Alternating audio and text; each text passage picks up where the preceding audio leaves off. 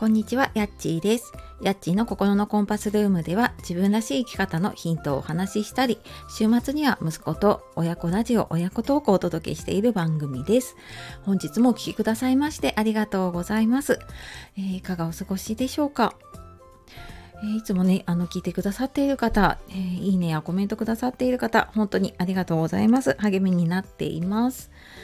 で、えー、今日はですね就活と断捨離まずここから始めようっていうことで、えー、ちょっと就活関係のねお話をしようかなと思っています。で私自身まあ、ずっと介護の仕事をしてきてで今はその就活ガイドとかエンディングノートの認定講師としての就活関係の講座をやったりとかあとエンディングノートをね書く講座とかをやっているんですけれども、うん、あのこれをね聞いているあなたはまあ、自分とかね親の将来のこと気になるんだけど何からやったらいいか分かんないなって思うことってありませんか？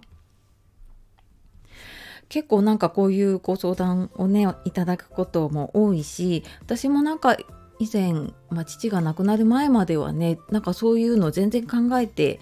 いなかったんですけれどもうん、なんか実際自分がやるとしたら何をやればいいんだろうみたいなのでねさっぱり分かんなかったなって思います。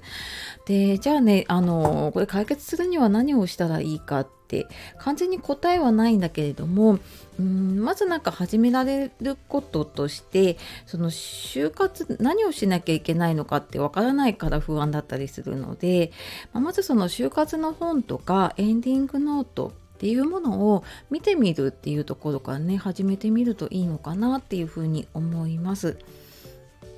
であのー今ねいろんな本も出ていますしあとエンディングノートもすっごい種類が出ていて多分迷っちゃうぐらいだと思うんですけれどもなんかそういうのとかを見てみるとあこういうこと考えなきゃいけないんだなっていうのがなんとなくつかめてくると思うんですね。であの、まあ、そこで多分もうね初めの一歩を踏み出したと同じであの就活ねなかなかできなくって実際やれてない何もやってないっていう方はね7割ぐらいって言われてるんですけれども まあそうやってね考えようとすることでまずね一歩が踏み出せてでそこの中でじゃあ、うん、なんかあまり自分には関係のない項目も中にはねあったりとかするのでじゃあ自分にとって必要なものなんだろうなってやっていってで、まあ、それをリストアップしておくだけでもね違うかなって思います。うんまあ、多分いろいろねあの銀行の口座とか保険の情報とかって書き出してる方多いと思うので、まあ、それの延長みたいな感じですね。で書いていただいて、まあ、さらにもうちょっとね将来の希望その介護が必要になったらどうしたいかとか延命どうしたいかとか、まあ、そういうのは、まあ、家族と話せる時があればね話していただいたり、まあ、そうじゃなければ、まあ、今の時点だとうーん、まあ、延命はしなくていいかなとか、うん、でもやっぱりなんか精一杯行きたいからしたいなとかってその時によって変わると思うのでなんかその今の時点でのね答えっていうのを書いておくとというかねあの伝えておけるといいのかなって思います。